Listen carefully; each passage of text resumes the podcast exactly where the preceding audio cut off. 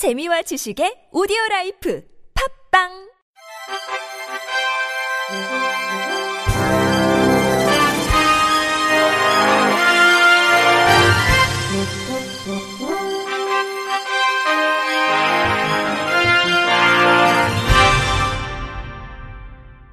청취자 여러분 안녕하십니까? 3월 1일 금요일 KBIC에서 전해드리는 생활 뉴스입니다.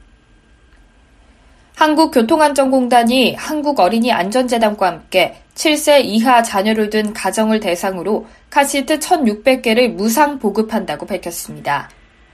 신청 기간은 3월 11일 월요일부터 3월 22일 금요일까지며 한국어린이안전재단 홈페이지에서 신청할 수 있습니다.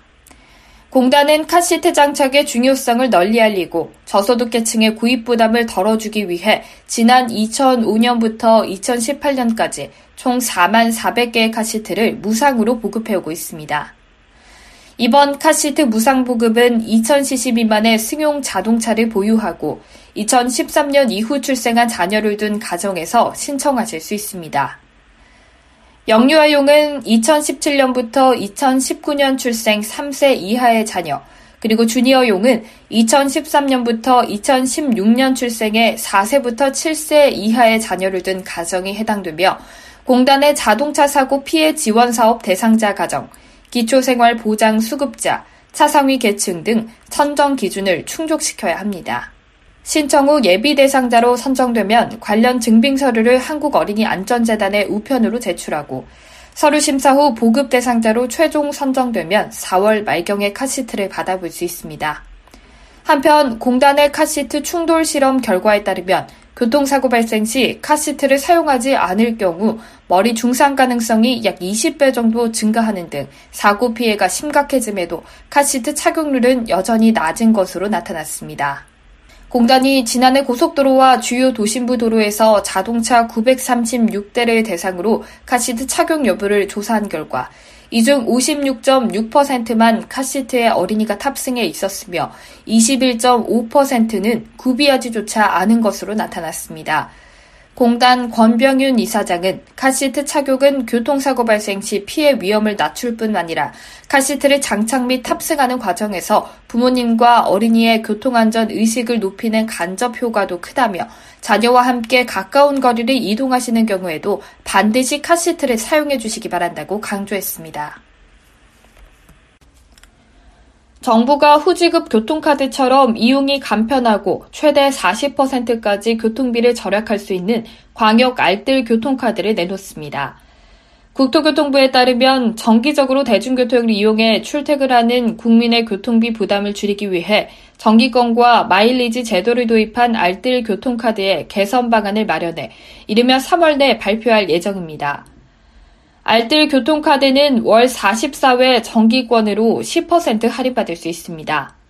대중교통을 이용해 걷거나 자전거로 이동한 거리만큼 애플리케이션으로 마일리지를 적립하면 20% 추가 할인을 받아 최대 30%까지 교통비를 줄일 수 있습니다.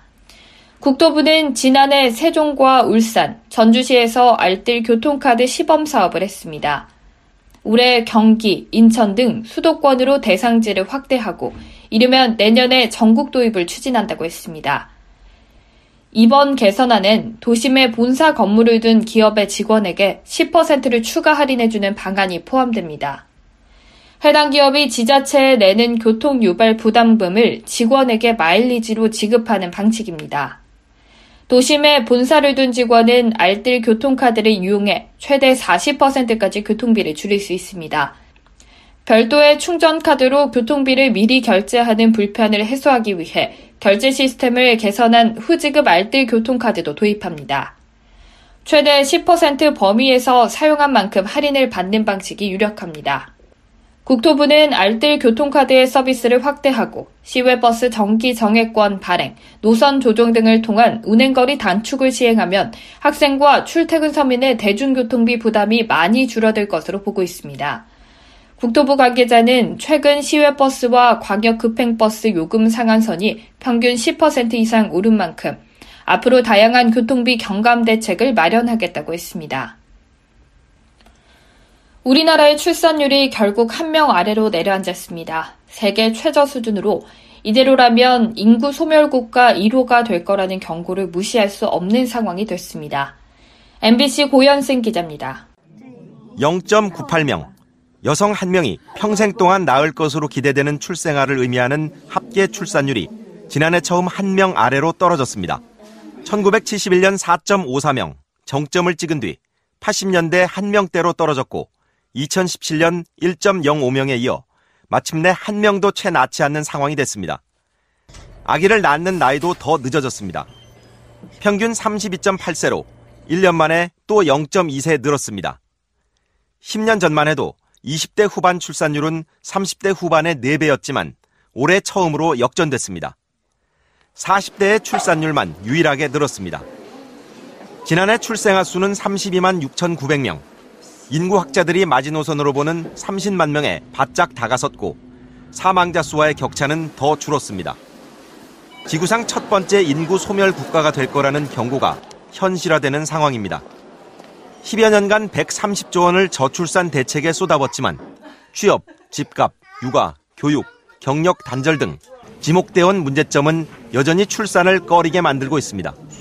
정부는 출산 장려에서 삶의 질 개선으로 방향을 바꿨지만 언제쯤 얼마나 효과가 날지 여성들에겐 여전히 엄마가 된다는 건 쉽게 감수하기 어려운 희생입니다.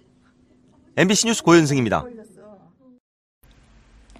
주중에 잠을 제대로 못 자고 이를 보충하기 위해 주말에 잠을 몰아자면 신체 회복에 거의 도움이 되지 않을 뿐만 아니라 오히려 체중을 증가시키는 것으로 나타났습니다. 미국 콜로라도 대학교 수면센터 연구팀에 따르면 월요일부터 금요일까지 주중 5일 동안 하루에 5시간 이하로 잠을 자고 수면 시간을 만회하기 위해 토요일부터 일요일까지 잠을 많이 자는 사람들은 체중이 증가하고 인슐린 민감성이 27%나 낮아지는 것으로 밝혔습니다. 연구팀은 대상자를 평소 밤에 잠을 9시간 정도 자는 사람, 5시간 이상 자지 않는 사람, 주중에 5시간 이상 자지 않고 주말에 마음껏 자는 사람 등 3개 그룹으로 나눠 관찰 연구를 진행했습니다. 주말에 몰아자기를 하는 사람들은 토요일부터 일요일에 평균적으로 66분을 더 잤습니다. 하지만 이들은 평일 밤에 음식을 더 많이 먹었고 인슐린 민감성이 떨어져 체중이 증가하는 것으로 나타났습니다. 인슐린 민감성은 세포들이 인슐린에 반응하는 정도를 나타내는 수치로 민감성이 커질수록 살이 찌지 않습니다. 반면에 인슐린 민감성이 낮아지면 당뇨병과 심장병, 비만, 고혈압 위험이 증가합니다. 이번 연구의 주 저자인 케네스 라이트 박사는 양초를 태우듯이 주중에 잠을 제대로 자지 않고 활동을 하다가 주말에 이를 보충하려고 잠을 많이 자는 것은 효과적인 건강 전략이 아니라고 밝혔습니다. 크리스 데프너 연구원은 주말에 잠을 몰아자는 사람들에게서 어떤 건강 효과도 보이지 않았다며 특히 당뇨병 발병 위험과 관련 있는 당을 처리하는 능력이 감소했다고 말했습니다. 이번 연구 결과는 Current Biology에 실렸습니다. 프로축구 시즌 개막을 앞두고 지방 원정까지 계획하시는 수도권의 열성 팬들 적지 않으실 텐데요. 그 가운데 다양한 먹거리와 볼거리를 자랑하는 축구 메카 울산은 어떨까요? YTN 서봉국 기자가 다녀왔습니다. 서울에서 KTX를 타고 2시간 남짓. 울산역에서 내려 불과 몇 분이면 영남 알프스를 들은 삼국시대 유적 언양읍성이 반깁니다. 관광도 좋지만 금강산도 식후경. 점심은 지역의 명물 언양 불고기가 제격입니다. 박상진 언양 불고기 전문점 대표입니다. 임금님 수라상에 진상품으로 진상될 정도로 전통 방식 그대로 어, 언양 불고기를 만들고 있는데요. 어, 많이들 찾아주셔서 즐겨주시면 감사하겠습니다. 배를 채웠다면 이번에는 축구 메카 울산의 진면목을 둘러볼 차례. 겨울에도 온화한 날씨와 푸른 천연 잔디구장을 갖춘 천혜의 환경 속에 홈팀 울산이 훈련에 한창입니다. 김승빈 울산현대 팬입니다. 전북의 독주를 막기 위해서 이제 막강한 전력 보강을 했다고 생각을 하고 올해는 꼭 가슴에 이제 별 세 개를 달지 않을까 생각을 합니다. 울산 우승 가자! 스타 선수를 만난 뒤 다시 나서는 볼거리 여행. 울산 중구 심리 대숲에 쭉쭉 뻗은 대나무와 시내에 자리 잡은 신라 문무왕 왕비의 수중무덤 대왕암 그리고 운이 좋다면 겨울의 진객 태화강 철새까지도 만나볼 수 있습니다. 마무리는 울산 도심에서 남동쪽으로 40분 거리인 포구 방어진입니다. 싱싱한 생선에는 물론 군사 요새에서 비롯된 줄 알았던 이곳 지명이 원래는 방어가 많이 잡히는 나루라는 역사 상식도 덤으로 얻을 수 있습니다.